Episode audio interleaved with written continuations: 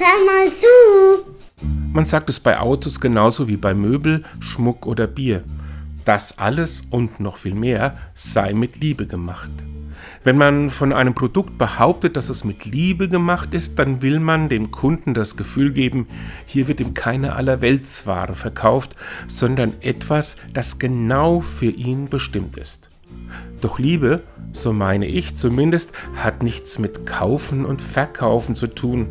Can't Buy Me Love haben schon die Beatles gesungen und damit eine große Wahrheit in ein kleines Liedchen gepackt. Ich gehe noch weiter. Liebe hat für mich immer auch etwas mit einer Gotteserfahrung zu tun.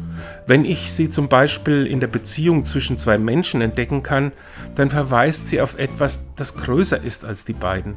Das kann ich letztlich nicht steuern, es bleibt unverkäuflich, ein Geschenk.